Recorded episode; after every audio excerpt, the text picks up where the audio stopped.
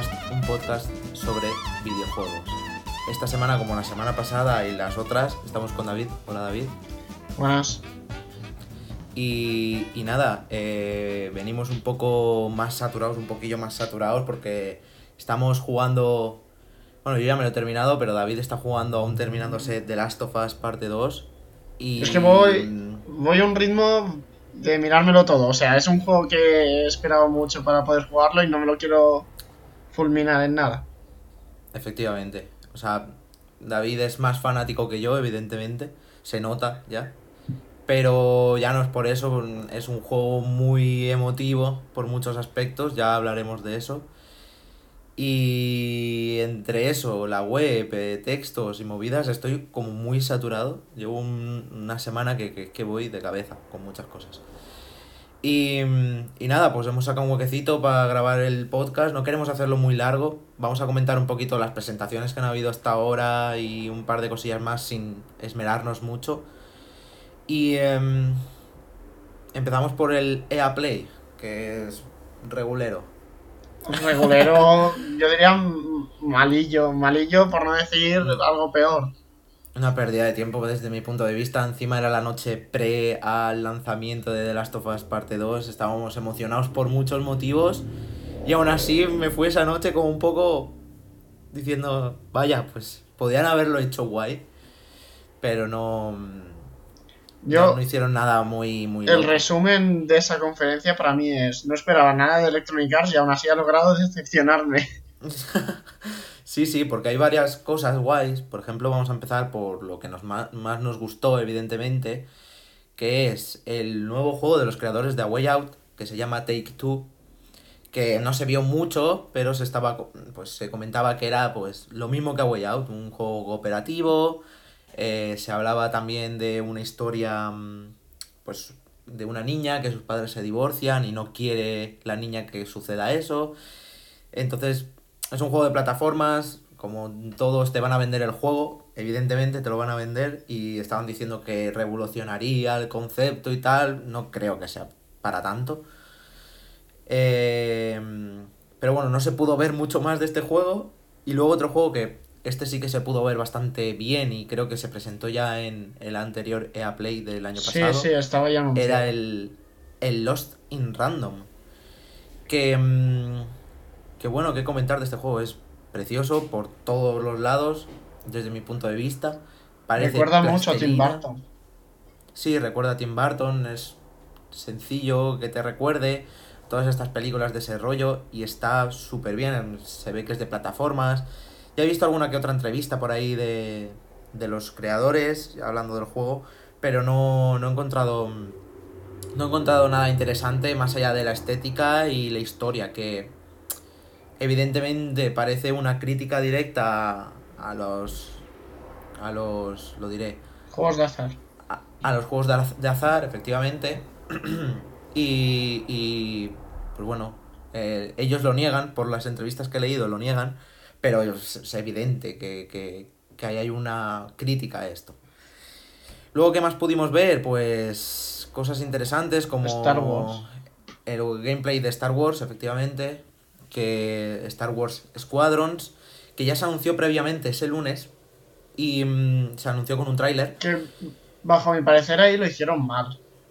Porque Sí, te, porque te era- anuncian un tráiler de un nuevo Star Wars, no sé qué, de naves, y dices, Ujú. buah, va a ser la puta hostia.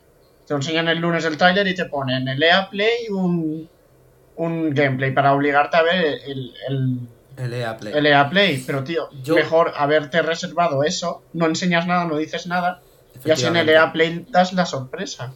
Estoy, estoy contigo. Hubiera sido algo mejor, aparte del Lost in Random y algún que otro juego, este hubiera, pues, me, hubiera dejado un mejor sabor de boca si hubiera sido sorpresa de el EA Play.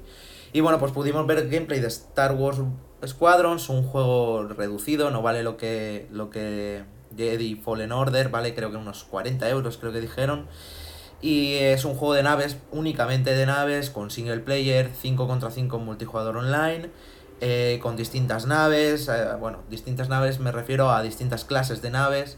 Eh, está la pesada, la, mm, Es que no sé cómo, lo llaman ahí, pero... Bombardero, el- el pesado, el tank, efectivamente. Y el, el básico, que viene a ser el Cazatía y el ala X. Hay varios. Mm. Pero bueno, que estos ten- tendrán distintas habilidades y distintas cosas eh, dentro de su forma de jugar. Lo podemos, pues como en Overwatch, por ejemplo, los héroes, que es ataque, defensa, bueno, ataque, support y, y tanque, por ejemplo. Pues por ahí irá la cosa. Luego tenemos también eh, que, que es únicamente, por lo que tengo entendido, en primera persona. Y por lo tanto se han currado un nivel brutal las cabinas. Esto es un punto muy Es, importante. es- es brutal, es interfaz. La interfaz está in-game toda. O sea, yo no vi nada que fuese. No, no, no un es que un- tenía un nombre así como muy técnico, pero no me acuerdo. Pero sí que es Mm. toda la interfaz está dentro del juego, no hay nada. Está interna dentro del juego y tiene su contexto y, y demás. Está muy muy bien esto, está muy bien y también vas a poder personalizar las naves, evidentemente. Las cabinas también se pueden personalizar. Y bueno, pues hay cosas muy guays Y también. creo, creo que dijeron que iba a ser compatible con VR. Efectivamente, eh, eso iba a decir ahora mismo que es compatible con VR, que esto te tiene que volar la cabeza. Vamos, alucinante, porque se ve brutal, eh, eso hay que decirlo, brutal. Luego más cosas destacables, pues Apex Legends una nueva temporada, Apex para Switch, esto me lo sacan en Eh, una Play y pff, sin más. Ya, eh, que equivale, recordemos, esto equivale a la presentación del E3 de este año.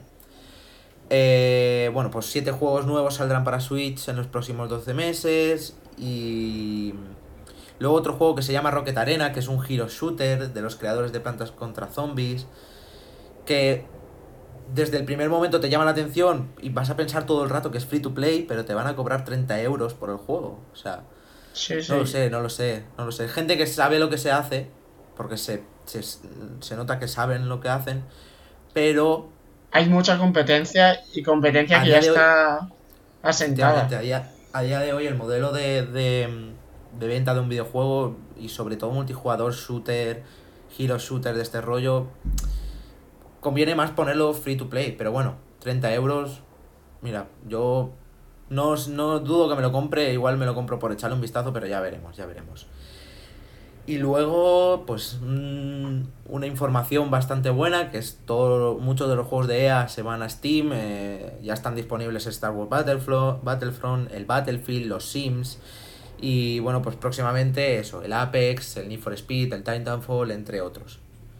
Eso es el EA Play, no podemos... Bueno, espérate, se nos olvida otro bombazo entre muchas comillas, que es el Skate. Se anunció una nueva entrega de Skate, que es eso, dijeron, estamos haciendo un nuevo Skate, y ya. Es que no hay ni logo ni nada, es... una parte de EA Play que fue en plan, wow, mirad en lo que estamos trabajando, tiempos de carga súper reducidos, no sé qué, mira, nos enseñamos juegos que estarán en pre-pre-alfa, o sea, antes de la pre-alfa, será una demo técnica para probar cómo va el juego, te lo enseñan ahí en plan, wow, mira, espectacular. Y después de eso te dicen, eh, que estamos desarrollando Skate 4, y ya está. Y es en plan, vale, Está- gracias está- por el humo. Efectivamente, dice, salen ahí los directores y dicen que están haciendo el nuevo Skate y ya, ni logo ni nada, es pues parecido a lo que hizo Nintendo con Metroid y, y, y otras que ahora mismo no me vienen a la mente, pero bueno, que hay varias por ahí, ventas de humo interesantes. Bayonetta Y 3. bueno, algo, algo, Bayonetta, bueno, Bayonetta 3 no, Bayonetta, Bayonetta Con, se con Bayonetta se va a 3 se me ocurre el meme este de los Simpsons de les- le- te voy a ser sincero, Lisa, nunca creé Bayonetta 3. Pues básicamente va por ahí, porque, joder, se está haciendo pesado, ¿eh? Pero bueno, Bayonetta no, entremos en Bayonetta, que sabes que me enrollo. Em, destaca mucho la ausencia de FIFA o juegos deportivos en Dice- EA. Fi- FIFA. El- Destaca a ver, porque no hay- enseñaron, no- dijeron, eh, especificaron algo, o sea, pero eso fue fuera del, del EA Play, eso fue como al Mm. mismo tiempo que se anunciaba prensa. el juego, anunciaron A prensa, anunciaron esto, anunciaron distintas ediciones, como por ejemplo la, la de Switch, que dijeron que básicamente la, la de Switch para mí es, bueno, pues os sacamos el juego pues, por sacar dinero, porque no vamos a actualizarlo, lo único que van a actualizar son las plantillas. los las plantillas, los está. equipajes y poco más, sí, sí. Después sí, que en bueno, PC recibirá actualizaciones y tal, pero no las mejoras de Next Gen. Y que los que compren el juego en Play 4 y en Xbox One, tanto en físico como en digital, podrán pasar a la versión, o sea, gratuitamente, hasta cierto periodo de tiempo, creo que era, podrán pasar a, a la versión de Play 5 y Xbox One Series... Joder, Xbox One Series X, siempre lo digo igual, Xbox Series X, Ujú. o sea, pueden pasar a esta versión gratuitamente y con las respectivas mejoras, obviamente. Efectivamente. Esto hubo polémica en su día porque cuando salió en el Inside Xbox el Madden, se anunció que iba a poder exactamente lo mismo, pero que duraría solo tres meses. Ahora ya han confirmado de que durará un año, hasta el lanzamiento del próximo FIFA, dicen. Hmm. Entonces ya dan un poco más de margen para toda esa gente Esto que lo hacen FIFA. para que. Porque el FIFA, Mm. básicamente, cuando sale el próximo FIFA, te lo puedes encontrar pues por 10 euros para Play 4. Y lo hacen para no hacer la cerda, entre comillas. Efectivamente, efectivamente. Y bueno, pues eso, brilla la ausencia porque no se estuvo hablando nada, se estuvo presentando eso, eh, de fondo, o sea, mientras se estaba haciendo los anuncios en el EA Play, eh, la prensa empezaba a mandar, o sea, a, a publicar noticias sobre FIFA. Eh, yo me quedé diciendo, pero ¿esto qué es? no Hubo un tráiler, pero no nada nada destacable. Trailer cinemático, típico. Sí, sí. Y bueno, pues eso. eh, poco más hay que comentar de EA Play. Pero yo ayer estuve currando. Estuve trabajando. Que hicieron el evento de los Vengadores. el juego de los disfraces. Yo lo siento, pero me dormí. No, no, no. Hiciste bien. en- entre comillas. Porque hay cosas guays y cosas no tan guays. Eh, empiezan con un gameplay de, del single player, del un solo jugador. Y pues eso. eh, la historia, por lo que podemos entender, son superhéroes, son de Marvel y Marvel pertenece a Disney. No va a haber una historia muy super currada. Eh, la típica historia de los superhéroes son malos y hay que erradicarlos. Y aquí hay un malo que es Modok. No sé si lo conocerás, es de los cómics, esta cabeza.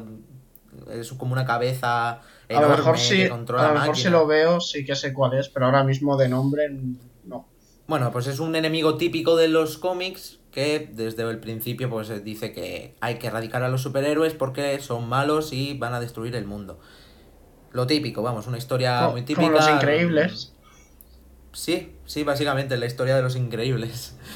Y va por ahí, pero sin ese intento, creo yo, de que todo el mundo quiere erradicar a los, a, lo- a los superhéroes, no a los superhéroes. Sino que es el modo que este que por su cabeza enorme le da por esto, por hacer esto. La historia no, no vi nada destacable, nada llamativo. Luego, pues eso, un gameplay con Thor. Estaban controlando a Thor, que llevaba un traje y venía como de, de, de, de las típicas citas a ciegas estas que hacen, ¿sabes? No sé, por ahí va la cosa. Tenía como el nombre suyo ahí, no sé, era muy raro, tendréis que verlo. Iba como de calle, de, de, de- Sí, sí. como si viniese de una fiesta. Y, y bueno, el gameplay estuvo bien. A ver, sin ser, no sé, algo muy destacable, en plan, no es un... No, no vi que fuera nada muy loco. Estábamos como en una especie de nave y habían enemigos por todo encima de la nave. Y pues mientras ibas pegándote, pues iban hablándote, diciéndote, eh, ahora ves aquí que hay tal, no sé qué. Y es un escenario, se ve un escenario grande, pero es eso, un escenario como excusa de eh, pegarte. Luego también vimos que la nave esta se estaba cayendo, estaba, estaba, pues eso, que se iba a estrellar contra la Tierra o algo así, estaba como volando y, y se iba a estampar. Y no hubo nada más. Eh, luego se, bueno, sí, se enseñó un poquito las habilidades, las distintas habilidades, que esto, esto es puro Destiny. Yo sobre todo que he jugado, es, y David también lo sabrá. Tenemos cuatro, vi- cuatro lo pude ver en habilidades. el anterior gameplay que sacaron. Que también Pero aquí lo han especializado, aquí lo han especializado un poco, o sea, los han centrado un poquito más. Y han dicho que va a haber cuatro habilidades, dos de ataque, una de soporte y una ultimate. Típico. Eh, también va a haber un árbol de habilidades. No es muy loco pensarlo. A día de hoy, juego que no tiene árbol de habilidades, juego que no. casi, casi ninguno tiene la posibilidad de no tener árbol de habilidades. Y, y bueno, pues dentro de este árbol de habilidades tú puedes seleccionar cómo quieres centrarte en el combate. Me explico. Puedes jugar a distancia, cercana o ambas. En todos los héroes. O sea, en todos. Me refiero a que Hulk para... ¿Estaba para Viuda Negra en el juego? Sí, sí, sí. ¿Y Viuda Negra a larga distancia que cogerá una pistolita? No, usa como una especie de gancho, se lo lanza al enemigo, se engancha y se acerca en plan súper rápido y le pega. No sé, es, es muy, muy extraño, pero es que aquí viene lo de Hulk. Hulk pega hostias en el suelo y sale como una onda de color verde que pega a, a todos los de, a distancia, ¿sabes? Me parece súper cutre, súper cutre. O sea, no, no me acaba de se gustar acaba de la manga, ¿eh? Porque, a ver, a lo mejor en algún Mm. cómic sale, pero pues, no sé. No lo sé, a distancia. Thor, me lo trago. Iron Man, no hay otra. Pero Hulk y Viuda Negra, no sé, muy raro, muy raro. Luego eh, se explica un poco más del luteo, que luteo de toda la vida, como en Destiny, cualquier otro juego, shooter looter o looter normal, como Diablo. Pues eso, habilidades nuevas, te potencia esto, te potencia aquello y cambia el aspecto. No, lo básico. Eh, y luego pues explican un poco, que esto sí que me gustó mucho, las misiones cooperativas, que bueno, en fin, eh, las misiones cooperativas son las misiones normales, pero cooperativas, y luego están las zonas de guerra. Que esto sí que mola un montón, que es como el mundo abierto, no sé si habréis jugado a Destiny, pero el mundo abierto de Destiny que puedes ir haciendo misiones por todo el mundo de Destiny. O sea, por, por X planeta. Pues aquí es lo mismo, es exactamente igual. Eh, un mundo abierto donde puedes explorar. Aquí llama especialmente la atención que podremos elegir el héroe que queramos. O sea, puedes volar con Iron Man, como ir saltando con Hulk. Y supongo, espero, que Viuda Negra tenga una moto como mínimo, porque esta no puede hacer nada. O sea que. Habrá que ver cómo, cómo hacen esto, pero bueno, en fin. Eh, hay jefes dentro, subir subir de nivel, esto sirve para subir de nivel, conseguir nuevo, nuevas armaduras y demás. Es como una especie pues- de zona oscura del Television. Mm, No sé si llamarlo así, porque no, no hay exactamente... No sé si habrá un componente multijugador online como el- la zona oscura, ¿sabes? O como el cualquier planeta en modo exploración de Destiny, ¿sabes? No sé si habrá más gente por ahí. Sé que se pueden hacer en conjunto, por ejemplo, tú y yo nos ponemos a jugar y vamos a esta, e- esta zona a explorar y a ver si conseguimos loot. Pero bueno, también hay como una especie de torre como en Destiny o la agencia como lo, lo era en el The Division.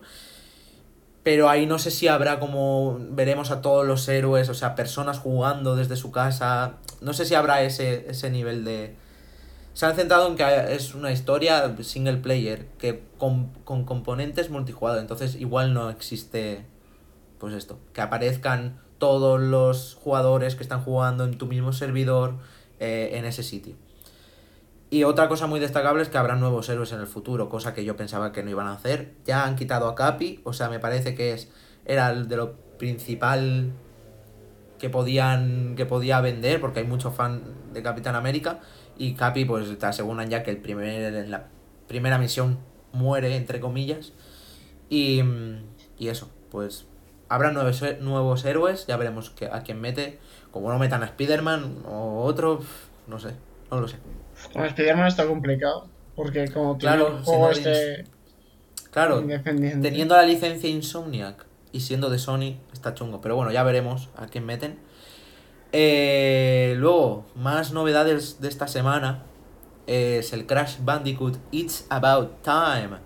Eh, que es un juego, pues, Crash Bandicoot, amigos. Eh, es Crash Bandicoot 4. O sea, Sí, es, continuación parte directa mala- del tercero. Es que coge el diseño. No coge el diseño original, como por ejemplo lo coge el Insane Trilogy. Sino que Exacto. coge el de los juegos 3D y no, a mí no me termina. O sea, sí, eso es un punto negativo. está En vez guay, de tirar pero- más para el. Hmm. En vez de tirar más a los personajes peludos, llamémoslo así, porque a mí me encantaba que Crash tenga pelo. Literalmente en el, en la- en el remake era peludito. Y en el remake del. del, del, del, del- ¿Cómo se llama esto? Del Nitro Fuel. Eh, también todos los personajes se nota que tienen pelo y son peludillos.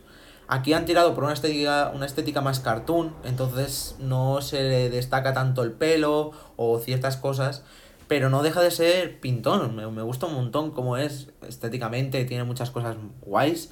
Y bueno, pues esto, eh, es un plataformas de toda la vida. Y en este caso lo que distingue de los demás juegos es que podremos tener como una especie de máscaras que van cambiando el... eh, pues que nos dan ciertas habilidades y que cambian el escenario. Pongamos un ejemplo, hay una máscara que se llama la máscara del tiempo, que como su nombre indica, detiene el tiempo. Ya está, no O hay sea, pérdida. no, no, no lo detiene Entonces- como tal, lo ralentiza. Exacto, lo ralentiza, lo ralentiza. Entonces, pues están, se ve en el gameplay que están cayendo unos trozos de hielo y tú paralizas el tiempo, saltas encima de estos trozos y avanzas.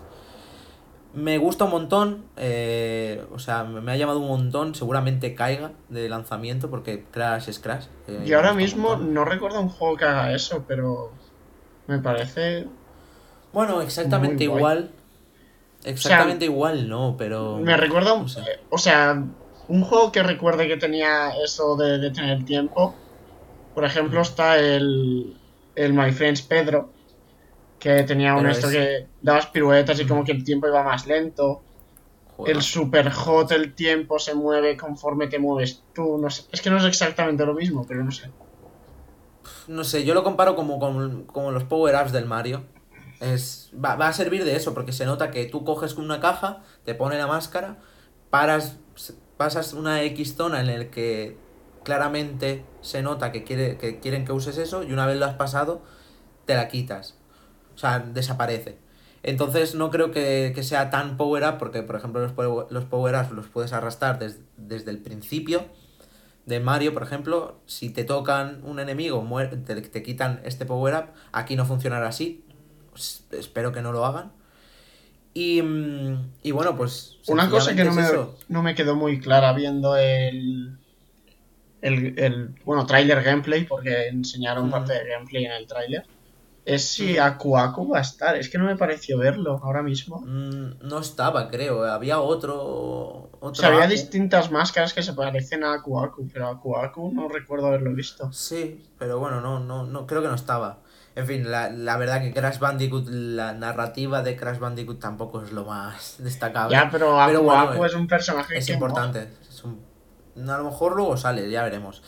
Recordar, esto está desarrollado por Toys for Bob. Para mí ya automáticamente un approve directo. Porque hicieron, pues eso, eh, los Skylanders. También tenían otras sagas antes, la que, cuestión es que no me acuerdo. Eh, también han hecho el remake del Spyro. Y, y bueno, pues es una buena empresa de Activision, evidentemente. Aquí no está trabajando en Naughty Dog. Y me parece valiente. Naughty Dog hace 4, ¿eh? tiempo que no trabaja en Crash. Ya, ya, pero he leído comentarios, de verdad te lo digo, de gente que pensaba que estaban trabajando Naughty Dog en esto. De verdad, ¿eh? Pero bueno, eh, eso, que, mm, que con muchas ganas. Esto, recordar, igual que el Star Wars Battlefront, ah, el Star Wars Battlefront, el Star Wars Squadrons, el de naves, estos dos juegos salen el mismo día, el 2 de octubre. O sea que va a tocar decidirse. Y, y bueno, pues eso, 2 de octubre yo creo que no costará 70 euros el Crash, yo creo que costará 40. Sí, Se ha 40, rumoreado 45 a lo mejor. Mm, Se ha rumoreado también que tendrá cooperativo, se ha rumoreado, no, está confirmado que tendrá cooperativo eh, local, no online. Así que ya veremos qué tal. Ya a mí una cosa que me extraña es que a estas horas, o sea, a estas horas, a estas alturas, A, a estas alturas. ya los juegos que se vayan anunciando no pongan nada de si van a salir para Play 5, si nada, porque el Crash ponía PS4, Xbox One y PC. Sí, el Crash, el Crash dicen que están eh, valorando la opción de eh, poder pasarlo como hemos estado viendo, como hace el FIFA, como hacen cualquier juego eh, third party, que es pues si te compras la versión de Play 4 lo tendrás en Play 5. Eh, eh, por ejemplo, el, Venga- el Avengers sí que va a pasar. O sea, Ya, pero- sí se podrá... No me refiero a eso, me refiero a directamente desarrollar una versión para con el lanzamiento del- de la propia consola o al menos mm, mes, pocos Depende- meses después del lanzamiento. Depende de la desarrolladora. Por ejemplo, Ya, ya. el Avengers sí que te deja pasarlo y tendrá mejoras en Play 5. Eh, el Crash Bandicoot no lo sabemos. eh, el Star Wars no han dicho nada. ¿Y qué más juegos? El FIFA sí- tendrá mejoras, el Madden también tendrá mejoras, el Cyberpunk también, pero de hecho las tendrá, esto también tiene tela, el Cyberpunk la- las tendrá en 2021, dicen que a mediados. Bueno, el, el, hoy, hoy es el evento de... Efectivamente, hoy es el evento esta, esta tarde, a las 6 es el evento de Cyberpunk. Y no, y no, no me quería esperar para hacer esto, para, para añadir el Cyberpunk, así que ya lo añadiremos la semana que viene, el podcast que viene, este evento. Y bueno, vamos a mm, hablar un poquito de Pokémon. Pokémon que nos ha dado desgracias por todos lados, como fanáticos, tanto David como yo. Empezamos comentando el evento de la semana pasada. Efectivamente. Que lo más destacable es Pokémon Snap. El juego de hacer fotos a los Pokémon. Que es como un No he jugado ¿no? ninguno. No, no, no es un remake, es un Es juego. que a mí no me quedó pero- todo claro eso. Porque Sí, es un, es un juego nuevo. De Como hecho, ponen- el Pokémon Snap original eh, fue de Nintendo y este está desarrollado también junto a Bandai Namco. O Ya, pero que- como ponen New Pokémon Snap, como por ejemplo New Super Mario Bros. U, en plan que el New. Para no poner la palabra remake, ponen New, ¿sabes? A Nintendo le gusta más el Deluxe. También. A, a Nintendo lo que le gusta es marear la perdiz para no poner remake. Efectivamente, efectivamente. Bueno, el Link's Awakening creo que sí que ponía remake, ¿no? ¿O era Link's Awakening? Creo que es? Link's Awakening a secas. Vale, vale. Bueno, pues en fin, el Pokémon Snap, que esto te lo confirmo ya, ¿eh, David? A- agárrate, es un juego nuevo. Pero no es, no es, o sea, no es el remake del, del Pokémon Snap ori- original, pero tampoco me parece un juego bombazo. Sé que había gente esperando esto, pero para mí no es un vende consolas, por ejemplo. Sí, claro, lo que pasa es que aquí hay gente que tuvo una Nintendo 64 y tuvo el Nintendo Snap. Y al ver eso, pues se sorprendió y le encantó. Pero yo, por ejemplo, que no tuve el Pokémon Snap y he tenido, por ejemplo, juegos como el Pokémon Sol, que sí que tenía una variante que podías hacer fotos. Yo dije, pues, no sé qué, qué entretenimiento le ven. A mí, sinceramente, la parte del Pokémon Sol de hacer fotos me parecía un coñazo. A mí, Sí, bueno, a ver, personalmente. Debe haber, debe haber algo de gracia ahí, pero no lo sé. No, no, no. Yo tampoco le veo el sentido. La gracia que tiene el Pokémon es pegarse. Lo único Bueno, guay sí. que veo de- del Pokémon Snap son los gráficos que tienen, en plan, el cómo se ven los Pokémon. Sí, tampoco, tampoco lo veo súper destacable, ¿eh? O sea, digo, no vi nada que dijera, wow, qué loco, ¿sabes? Sí, Pokémon en 3D, pero yo este sí que lo jugué. No sé si tú te acordarás de un Pokémon Poképark o Pokémon no sé qué de Wii. Que era en 3D, controlabas a Pikachu y a los iniciales de esa generación. Y era pues una historia de Pokémon. Eh, tú controlabas al Pikachu y ibas ayudando a los Pokémon y demás. Era una pasada, ese juego era una locura. Me acuerdo yo, muy guapo, ¿eh? Ahora mismo no. Creo que era el. Pokémon. Pero bueno, en fin, era un spin-off que tenía mucha, mucha gracia.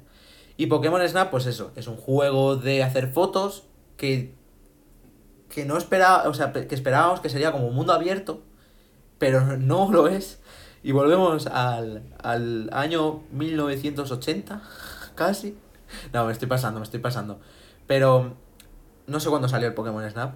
Pero vamos, el Pokémon Snap original era sobre raíles. Y este también es sobre raíles. O sea, vas, no te mueves tú, se mueve como te mueves como en una especie de eso, de tren y tú tienes que ir echando fotos. Es una locura, es que no me lo puedo creer. Es que no me lo puedo creer, es que Yo entiendo que la gente se emocione, pero yo, sinceramente, dudo mucho que me vaya a comprar este juego. yo Es también. que no, no le veo es que nada de atractivo. Si fuera mundo abierto que me dejara moverme, yo por mi propio pie, por la isla o lo que sea, pues igual le encuentro un, un gustillo. Pero tío, sobre raíles. Yo que solo digo seguramente, que, seguramente mucha tiene gente, si escucha esto, no- nos van a odiar ya de por vida. No Por estar diciendo No, que es una mierda. No, no me llama la atención, no estoy diciendo que es una mierda. No me llama la atención. Está- me parece que una oportunidad perdida de poder evolucionar un poco el Pokémon Snap. De hecho, a mi Pokémon Espada y Escudo, pese a sus carencias evidentes, Sus bastantes gusta. Me lo- carencias.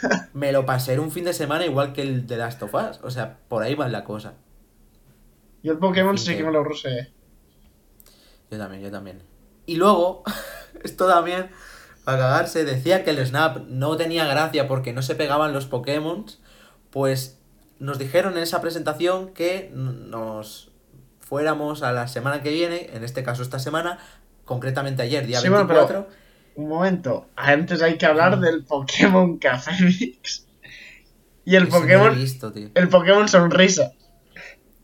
No, no, no lo he visto, tío. He visto el Pokémon Sonrisa, pero el Pokémon Café Mix este no... Es un juego de puzzles, lo sé, pero no sé. Es que es, no sé, es que es horrible. Me recuerda los típicos juegos de móviles cutres que te descargas. De hecho, de hecho es de móvil, también en Switch, evidentemente, pero Estos es un juego de puzzles. No, no sé la curiosidad, no sé, no sé qué, qué tiene de llamativo. Y bueno, el Sonríe es una aplicación para que los niños sonrían mientras se lavan los dientes. Para que para que lavarse los dientes sea entretenido. Me recuerda al Pokémon Sleep, tío. Ojo, que, que yo si, si de pequeño hubiese tenido un móvil, porque coño, cuando yo era pequeño no había smartphones, pero si hubiese habido un Por una smartphone aplicación de estas. con el Pokémon Smile, yo, yo era el primer niño que se lo habría descargado. Fantasía, fantasía. Pues eso, ayer, presentación de Pokémon Presents.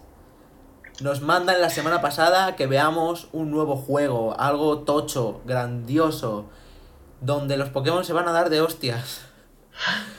Yo me esperaba un Unite, Pokémon. David. Pokémon Unite. Tío, háblame, háblame de Pokémon Unite. ¿Qué sabes? A ver, es una colabo de Nintendo de Pokémon Company con Tencent, Sí, ya sabes. que para quien no lo sepa, Tencent es la multinacional de videojuegos más grande. Que no, ella como tal no, no hace videojuegos, es una Activision más o menos. Que Sí, tiene o mucha influencia dentro del mercado chino, entonces yo supongo que esta colabo la han hecho Pero- para entrar en el mercado chino. Pero Tencent tiene varios juegos como por ejemplo el Arena of Valor y juegos Call of Duty Mobile es... es Sí, sí, Tencent. Tencent. que- o sea, Tencent es tochísima, pero Tencent es la que pone la pasta, digo. Como Sí, tal no desarrolla sí. los juegos. Sí, sí, sí, sí, efectivamente. De hecho, Tencent es la, la que, la que más dinero factura de todas las empresas de videojuegos. Pero bueno, Sí, el caso, empresa china, en fin, eso. que no, no sé si Tencent tiene algún juego MOBA, no sé si era el LOL o cuál era. Tenía algún juego La- MOBA. el Arena of. Valor. Arena of Valor. Y querían comprar LOL, pero al final no pasó. Eso. Sí, pues es un. No sé cómo llamar. Una colaboración para hacer de Pokémon un juego MOBA, básicamente. Que ojo, la idea está bien. Pero. mm, O sea, digo, la idea está bien. Porque no hay nada más tocho que LOL. O sea, lo ma- más, tocho que LOL es Pokémon. O sea, aquí no hay excusa Creo que. Pokémon puede ser que sea la franquicia que más dinero factura. Mm, ¿La que más o de ser. las que más? De las que más, de las que más seguro. La que más no lo sé, pero diría que sí. ¿Y sacar un MOBA? Vende un montón. Y sacar un MOBA de. O sea, un MOBA me refiero, juego estilo League of Legends. Y todo este tipo de, de juegos. Me parece una, una táctica bien. Pero me parece bien si lo hubieran hecho bien. Exacto. Lo que se siente constantemente, que ves el gameplay, aparte de que va a salir para móviles y para Switch, ves constantemente que es el mapa de LOL, o sea, la grieta del invocador, pero con skins de Pokémon, tío. Y es que O sea, li- es literal fantástico. que cuando lo vi dije, coño, si eso es el mapa del LOL, pero en Eso plan, el del LOL está como así sí. inclinado. Mm, dije, pues es de horizontal, y básicamente. ya está. Y, y vaya fiasco, esto era, el- esto era lo tocho que querías enseñar. A ver, que realmente es tocho porque es una colaboración con Tencent. Es, es Será a nivel de inversiones en China y tal, supongo que será algo muy tocho, porque Tencent tiene mucha importancia en el negocio chino, que el negocio chino es algo muy tocho, o sea, es muy difícil de entrar, pero una vez estás dentro, si lo haces bien, ganas mucha pasta. Efectivamente. Pero bueno, ya veremos qué ocurre Pero con esto. es lo que tú dices, anuncio tocho, tío, enséñamelo en el Pokémon Presents del otro Sí, día. sí. Era necesario atrasar una Exacto, era necesario decir, estaros atentos este día que tenemos algo tochísimo. Lo pones al final de esa hype. presentación como algo tochísimo y sigue siendo tochísimo. Sí, sí. Pero bueno, yo, yo estoy a medias, porque es eso. Yo tenía Pokémon como algo sagrado. Yo quería Pokémon y sus spin-offs de puzzles y el, el Pokémon Snap, te lo trago, me trago cualquier spin-off que te inventes. Pero un MOBA, tío, de Pokémon es como meter, no sé, algo muy sagrado a un género que realmente no... que va a estar genial, ¿eh? El juego tiene muy, muy, muy buena pinta a nivel jugable y competitivo, se ve que se centra un montón. El, el propio jefazo de Game Freak, ¿cómo se llama? ¿Sabes el nombre? Bueno, no me acuerdo. Ahora mismo no me sale. Me sale Junichi Masuda, pero ese es el director de. el, de- el director del del, Pokémon espada.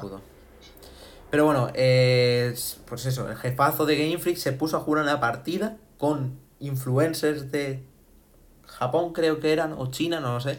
Una no, era, era en plan. No sé si eran influencers. Después también estaba campeón de no sé qué. Ah. No sé si era de las cartas o de qué. fanáticos de, de, de Pokémon y demás.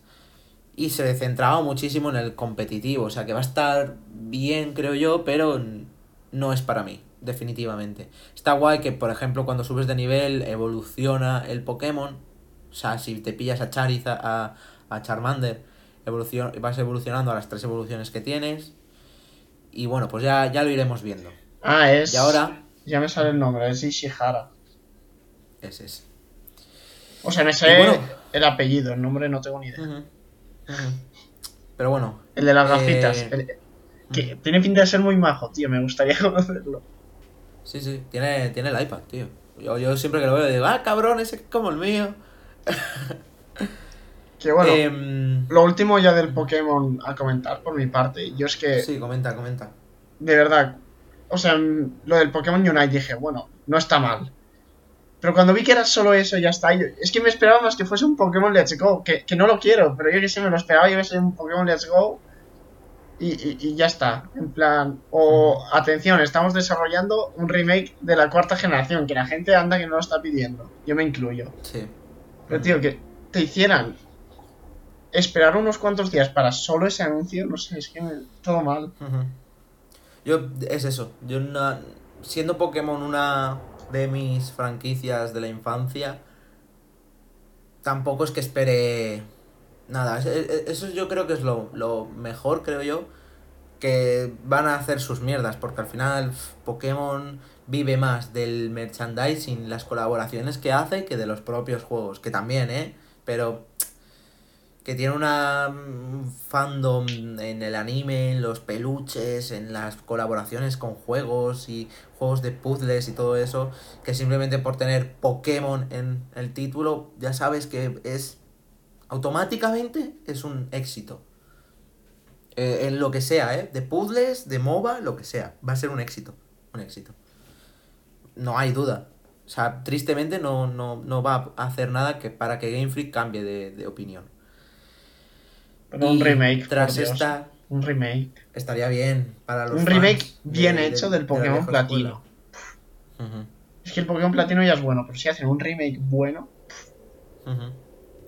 A mí también me gustaría, pero bueno, ya veremos. No vamos a adelantarnos. Igual se lo guardan para un Nintendo Direct que hacen en agosto o alguna movida Esa es otra que Nintendo. Nintendo tiene el Mario, el Mario el Paper Mario, perdón, ahí guardado y Pero no hay ¿cuál es nada. lo siguiente. De evento nada ni nada, no hay nada. Es que es. Nada, nada, nada. Está el ambiente enrarecido. Pero yo creo que es Nintendo con miedo a, a que sus ventas bajen por culpa de Play 5 y, X, y, y Xbox Series X. Es que juega. Juega otra cosa Nintendo. Entonces. Ya, pero estamos en lo mismo. eh, si te sacan un Super Mario Galaxy 3, por poner un ejemplo, que vamos, sería el primero en comprarlo el mismo día que sale la Play 5. Hace competencia, ¿eh? Aunque sea un juego, hace competencia a las consolas. Hombre, yo iría allí, me compraría la Play 5 y me llevaría el Super Mario Galaxy 3. Ostras. Pero bueno, porque yo soy un hardcoreta, ¿eh? Em, vamos a hablar de el juego de este mes, posiblemente el más importante de este mes.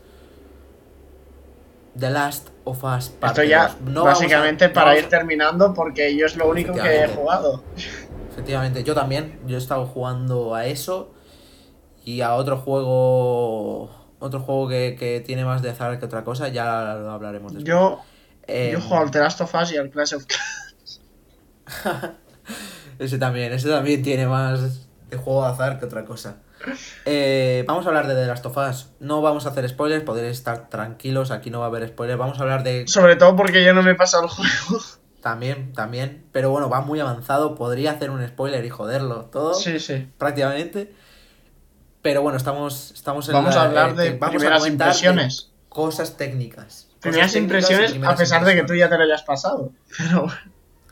Sí, bueno, porque yo soy un. Eso, hardcoreta, tres días. Viernes, sábado y domingo por la noche ya lo tenía niquelado. Y es que, claro, hay que, hay decir que también ha habido días que he- no he podido jugar mucho o he jugado poco por temas, pues yo qué sé, familiares, básicamente. Mm. Familiares o que directamente no estaba en casa, había tenía un Mm. compromiso. Sí, pero por eso te, te dejé a ti que jugaras tranquilamente. No te pedí que hicieras el análisis porque si no es que de, de verdad que. De hecho, No, y que tenéis el también- análisis. Me costaría más Mm. sacar las cosas malas. También, también, también.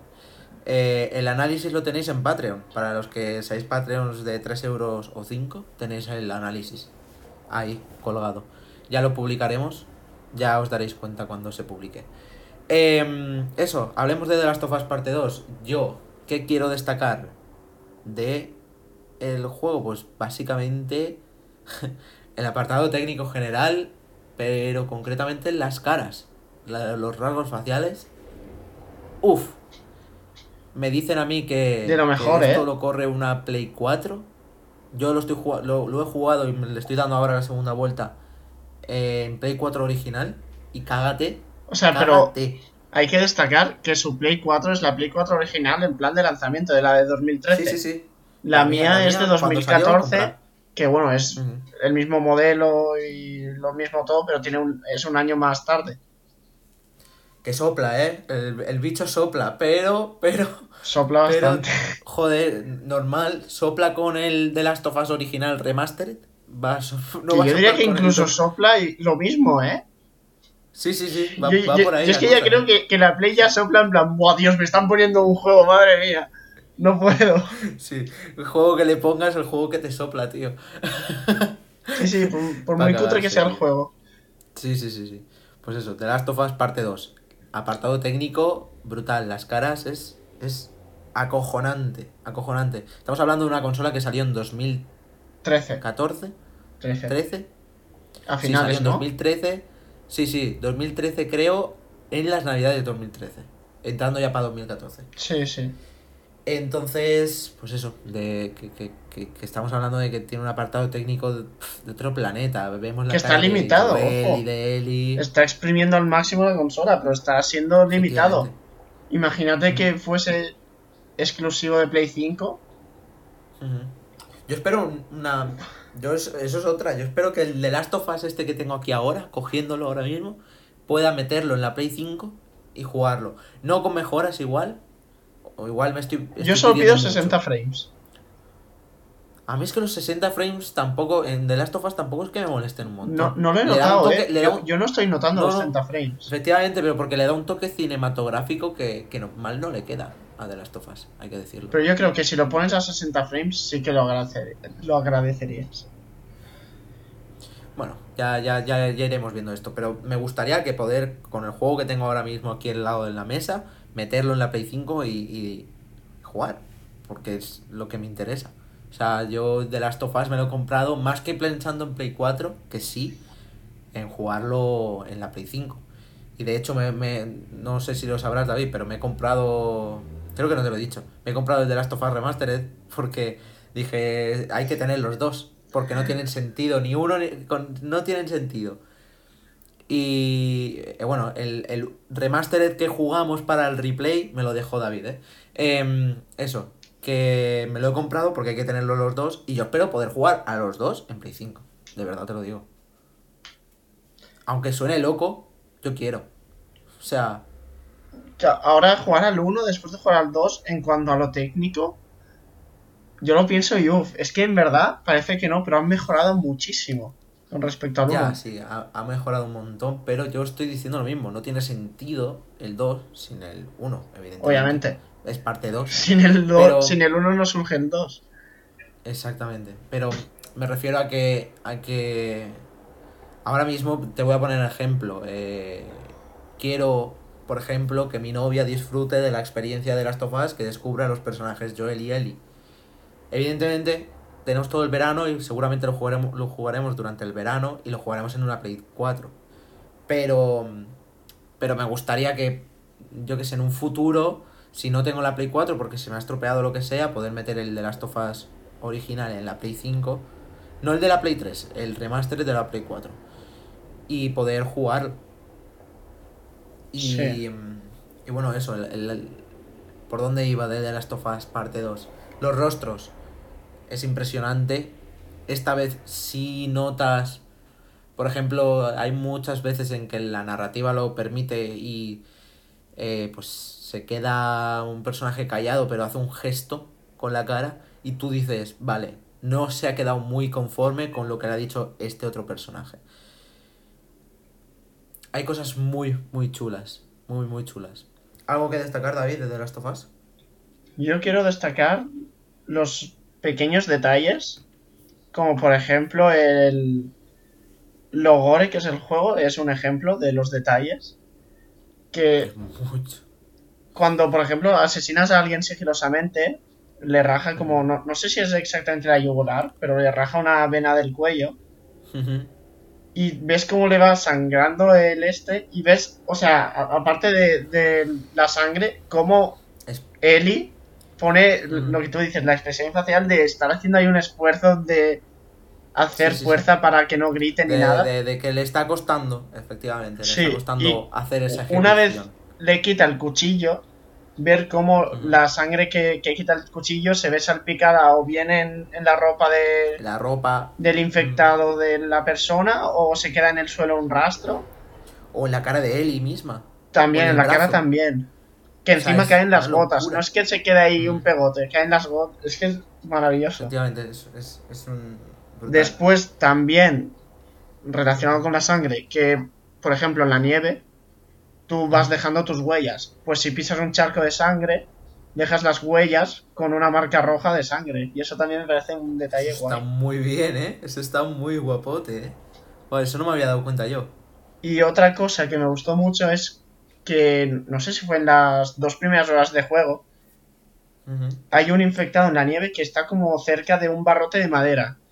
Pues lo que hace es cogerle la cabeza, estampársela contra el barrote de madera y tú ves como el infectado cae arrastrándose por el barrote de madera y deja un rastro de sangre que es que los rastros de sangre, te lo juro, yo no sé cuánto habrán estado trabajando en eso, pero es que se ve que es algo que han trabajado muy bien. Yo, yo creo que eso es, es en general de, de- de cualquier combate. Se, te puedes dar cuenta de eso en- enseguida. Aquí han mejorado un montón, el combate es otra cosa, pero han mejorado un montón el combate cuerpo a cuerpo. A Hostia, lo han mejorado bastante. Surrealistas, de verdad. Y, mm, y hay momentos para ejecutar o terminar de matar a ese enemigo que estás enfrentando cuerpo a cuerpo. Pillas a la cabeza y se la estampas contra una pared o contra una Sí. mesa o directamente contra el suelo. Eso Y- es y lo esos que rastros de sangre es lo que yo lo que te estuve comentando en el en el replay que el, el combate del 1 era sumamente bueno y estábamos hablando de un juego 2013, que de este que nos íbamos a esperar. Y pero se notaba carencia exactamente pero yo notaba carencias a nivel pues eso combate cuerpo a cuerpo era sí, tosco. porque por ejemplo no se podía Mm, esquivar como en Agachar. este, en este sí que se puede esquivar. esquivar. Mm. Que es algo El muy absurdo. brutal. También tiene, tiene sentido argumental, o sea, el sentido narrativo. En el anterior controlábamos a Joel y en este controlamos a Ellie. Se nota que hay aquí un sentido de que Joel es un poco más tosco, es más grande, es más... No sé, supongo, imagino, ¿eh? Porque Sí. no solo eso, sino Ellie se puede agachar, se puede esquivar, o sea, puede esquivar a los enemigos cuerpo a cuerpo. No solo eso, también puedes pasar entre huecos estrechos durante el... Es que se usa en combate. Cuando otros juegos lo usan para cargar el escenario de otras, de otras zonas, aquí lo usas como una, un recurso de eh, combate para evadirte, por ejemplo. Un enemigo lo tienes delante, está a punto de descubrirte, te cuelas por ahí y ya no te, no te descubre, no te no Sí, de- delata tu posición. Eso está muy bien, que es- no es un uso técnico, es un uso eh, llamémoslo manual, eh, que puedes ver los resultados en el combate. Combate es otra, otro caso aparte, ya hablaremos más seriamente porque no lo he hablado aún con David, esto es nuevo para él, pero me gustaría que el replay, el siguiente replay sea de The Last of Us parte 2. Pero bueno, ya veremos. Sería lo suyo, ¿eh? Porque ya que estamos, pues matamos dos pájaros de un tiro. Pero bueno, ya lo iremos viendo. Bueno, lo- Y- el último detalle que quiero comentar son los cristales. Hostia. Los cristales. Eso es muy bueno, ¿eh? Es que- Eso es genial.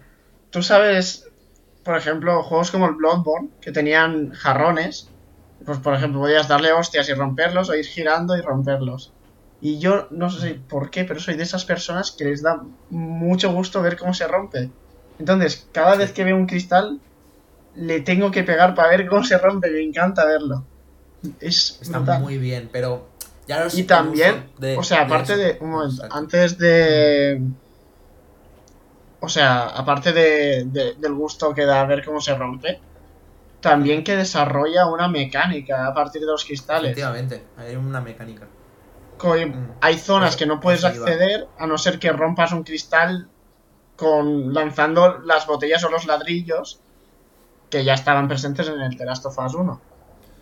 Efectivamente, a eso iba yo, que, que damos por hecho en constan- en todos los juegos prácticamente que los cristales no se pueden romper.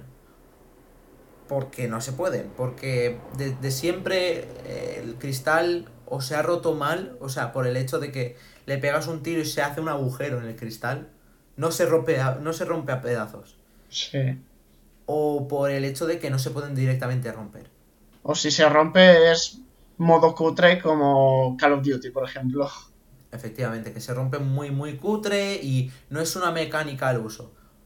Cuando llegas a, a esa zona que te que no puedes saltártela si no rompes, o sea, no puedes avanzar si no rompes el cristal, te hace la mente, te explota, Mastermind, y dices, he descubierto un nuevo universo. Y de verdad que te pasas durante todo el juego rompiéndolo. Y a veces se te olvida porque es tan habitual que no se pueda que cuando... Joder, que dices, hostia, si es que se pueden romper los cristales en este juego. Es, es genial, es genial. Es una locura. Una cosa que estuve comentando con Esteban es, es eso mismo, que no, no recuerdo un- otro juego que hiciera eso. De tener que romper un cristal, que es algo súper simple, para pasar a otra zona. No, no hay, no hay. De hecho, de hecho, me viene a la mente cuando lo pasó eso, que tuve que romper un cristal sí o sí, me viene a la mente el, el The Division, el 1 en concreto, porque me acuerdo que en su tráiler gameplay eh, pegaban tiros a una puerta de un coche y se rompían el cristal Ostras, súper sí, loco, sí. súper... Pero que tú decías, ¡buah! Que es de Last of Us parte 2, ¿sabes? A ese nivel. Eh, y luego llegabas al juego, pegabas dos tiros y se hacía el agujero este que te he dicho, mítico agujero que se rompe. No- A un cristal le pegas un tiro y dudo mucho que se haga un agujero. Se caerá a pedazos, imagino. A ver, depende de cristales también. Ya, bueno, también. Pero cristal normal de un coche. Pegas un tiro y rompe. De hecho, más sobre todo un coche que debe romperse a pedazos para que no haber heridas. No sé, es, es complejo. Es complejo el tema de los cristales, pero que me acuerdo haberlo visto en el The Division, en el gameplay trailer, que ya sabéis de Division lo que pasó con el downgrade. Pues ya es realidad. Y es realidad en, en esta generación, es lo que me sorprende, que es en Play 4. O sea, no, es alucinante, es alucinante. Naughty Dog, tío, de veras Yo, que es... el único juego que surrealista. recuerdo que dijese, madre mía, cómo se rompen esos cristales, fue el Killzone Shadowfall. Sí, pero no era Pero a lo mejor- romperlo a, a lo mejor es el rec- creo. A lo mejor es el recuerdo. Pero de cómo se rompían, que no había una mecánica. Como tal. Eh, en, en The Last of Us puedes romperlos a placer, puedes ves una máquina expendedora que tiene comida Yo lo hago. para recuperarte salud y lo Claro. rompes. Es que eso es muy bueno. Que Eso es- eso ya es- no solo lo use para pasar a otras zonas, sino que también las máquinas expendedoras, coño, que tienen un cristal, los puedes romper para coger los alimentos que tengan. Es- Efectivamente, efectivamente. Es una... O vitrinas, vitrinas también. Claro, claro. Es una locura, de verdad que es, que es, que el juego a nivel técnico general, ¿eh? No, no solo los cristales. Los cristales también es una barbaridad, pero combate cuerpo a cuerpo, la sangre, los rostros, todo. Parece Next Gen. Es que de verdad que Lo de las es caras. lo más Next Gen en la actual, en la actual Gen. Lo de las caras, yo ahora mismo, pues, como ya he dicho, solo he estado jugando al The Last of Us, pero por ejemplo, Esteban ahora mismo se está jugando el Horizon Zero Dawn Y dice que es que sí están bien, pero después de haber jugado ese juego es como que las notas muy robóticas.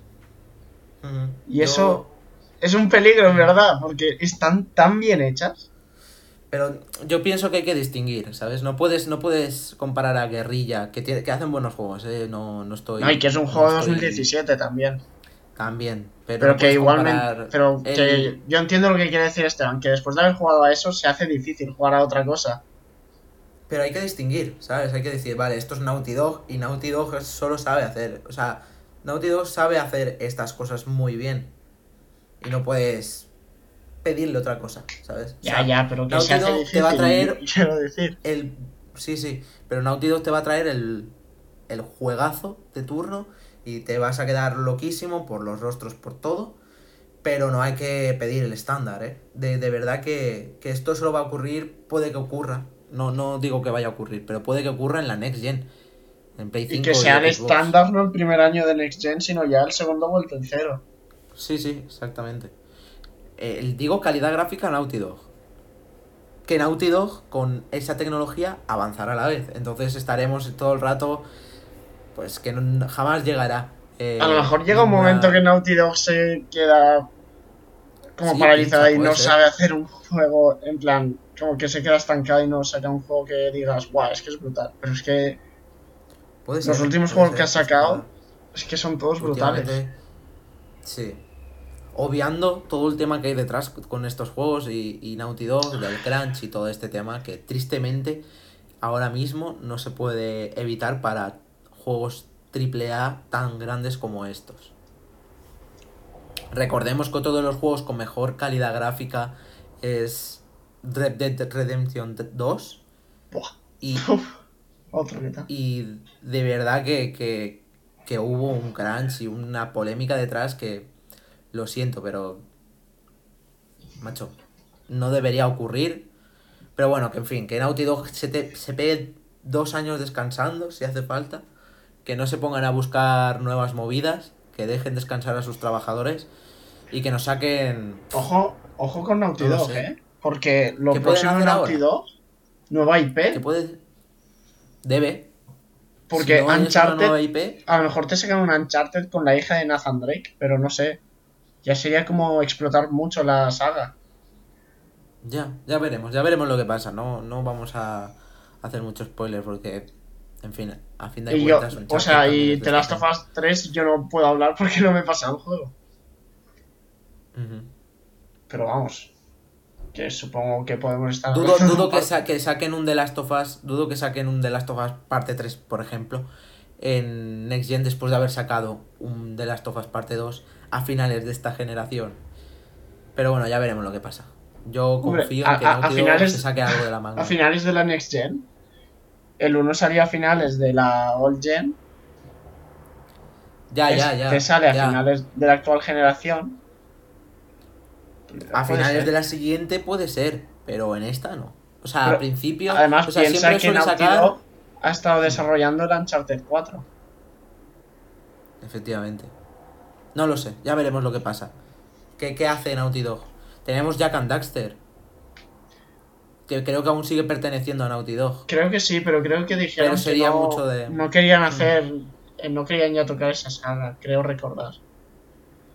Pero bueno, que, que se iría mucho de lo que tiene acostumbrados a los fans, que es efectivamente eh, Uncharted y The Last of Us. Como no saquen una, nue- una nueva IP, que ya no sé qué pueden hacer, sinceramente. Pero bueno, ya lo, ya lo veremos. ¿Algo más que añadir, David? No, ya está. No... La historia Bueno, ya pues- hablaremos largo y tendido, como tú has dicho en el replay. Efectivamente. Pero ya está. y, y bueno, pues yo no tengo mucho más que hablar, así que recordar todos, vamos a lo típico, que tanto el podcast Into Games como la página web que espero que cuando estéis escuchando esto públicamente ya esté disponible. La página web de Gaman Play están eh, financiadas por vuestras aportaciones en Patreon. Todas las aportaciones que podéis hacer, desde la más pequeña hasta la más grande, nos ayudan. Y todo va al proyecto, todo va para ir mejorando tanto el podcast como los replays, como la página web, para ir mejorando nuestro contenido. Así que, eh, sin nada más que añadir, nos vemos la semana que viene. Adiós David. Adiós. Y, y nada chicos, pues eso, nos vemos la semana que viene. Adiós. Chao. Bye.